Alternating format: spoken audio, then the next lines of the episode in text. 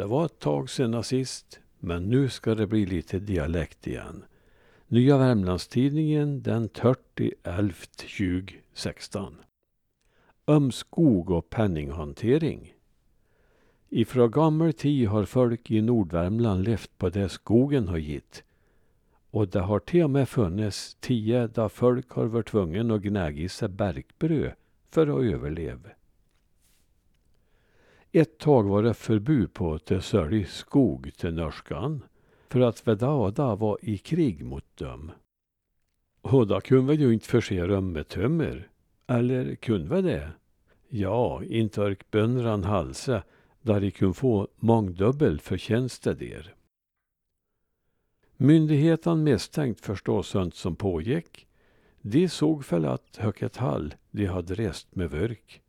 Men bönran skylt på att det var norskan själv som var inne i Sverige och stal tömmer. fyrtiotvåtusen kronor, ja, du hörde rätt, la finnan och dalboingan ut hört år i mute för att kunna fortsätta med dessa affäran. Och det var ju bedrövlig my penning idag. Men till slut höll det inte längre.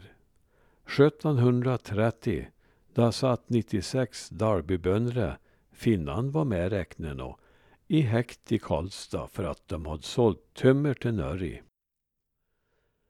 De måtte ha varit i stort sett hörenda bon.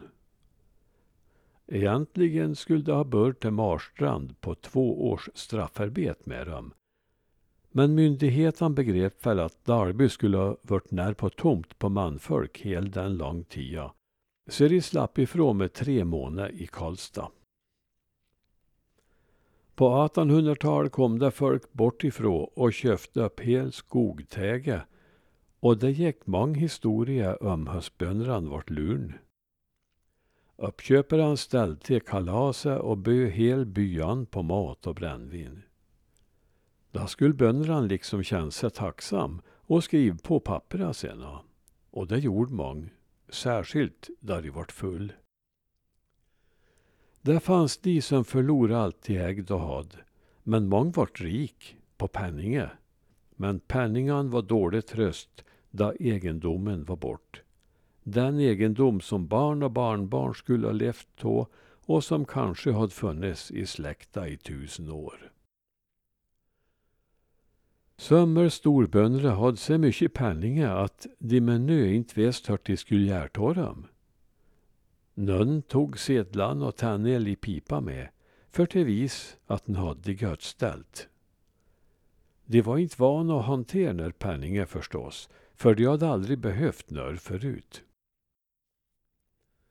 Upp på stranden var det en storbond som skulle till Frystern och köpa sig en egendom, och han rev med sig en fal ihop med tusenlappar och rest. Då han kom ner att slätten eller hord eller kanske en till Ransby, se träften på några andra bönre, och dessa slog han sig i lag med på suping. Tio hade götten för, så det gjorde inte något större om man skulle komma en eller ett par dagar senare än beräknade dit en skull. De vart förliggenes på något ställe när det lev fram på Mörrasia. Och när strandningen vakt ny och skulle fortsätta resa sig, så upptäckte att penningen var bort. trettiotusen menten att det var, och det var väl bormot det samma som om det hade varit mer än en miljon idag. Inte tror jag att Darbybönran var så uärlen så de skulle ha fyllt upp en och tejton penningen. Inte så mycket penningar i alla fall. Men det kunde ju ha kommit in någon annan bort ifrån och fått reda på att de fanns där, där de söp och skräver som värst. Hösten nu var, penningen var bort. Det blir för inga andra råd än jag får vänta tillbaka, sa ströningen.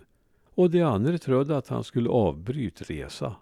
Nej då, det han ment, det var att han fick löva och åka tillbaka hem och hämt mer penningar. Sagt och gjort. Han vände tillbaka hem och rafsade ihop lik många tusenlappar igen. Men då han skulle iväg för andra gången stannade nog inte på några suping åt vägen.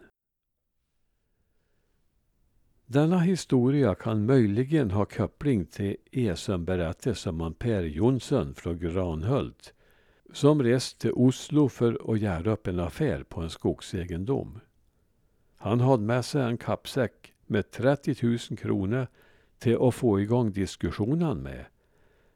Men då han kom till Oslo var han rädd att någon skulle störa penningen. Så han tog helt sonika och slog sönder ett skyltfönster. Så polisen kom och satt den i finka. Där satt den trygg med kappsäcken sin än till möran, då han fick löv att förklara sig. Kan detta möjligen vara en variant på den förre berättelsen? Eller kan det handla om det andra försök han gjorde till att komma iväg? Jag vet inte, och det finns nog ingen annan som vet heller. Men dessa penningar storbönder han känt ihop vart mest till bekymmer. Visst kunde jag delt ut till de fattig, men så kunde en ju inte göra. De fattig behövdes till arbetskraft. Och fick de där penningar utta och arbet, så skulle det nog bli slut med arbetingar. Sömmel skick ungan på skol i Karlstad och Anner byggd på en övervåning som de inte hade något bruk för på stugga. Mång tyckte nog att båda delarna var lika unödig. En klar sig gött utta både studie och övervåning. När utav gubban i Åvarsjöbygda slog sig i lag och köpt ett helt bruk i Bergslagen. De visste väl inte heller han till skuld med denna stor egendomen till, för ingen torm hade prov på bergsbruk innan. Det slut förstås med att de sålt alltihop ett tag. Någon fanns det väl som känt på affären, så helt unötigt var det väl inte. Men eh, det var nog inte bönderna själv inte. En del sats på att investera penningen i brännvin. De bönderna slog sig i lag ibland och åkte till Karlstad och söp sig längre på en ö vid Isörk. Där tog de in på ett hotell som het Stiglers och som en uppifrån Darn visst rådde om. En gång där de satt där på ett hotellrum och drack och tyckte att de hade riktigt bra, så kände en av gubbarna att han absolut skulle behöva gå på hus. Men i det skick han var, så var det inte så lätt. Hörs han riktigt bara så att det vet inte jag, men det påstods att han gjorde ifrån sig den ena strumpen sin, och sen tog han en vipsläng på strumpen och hov ut den genom fönster.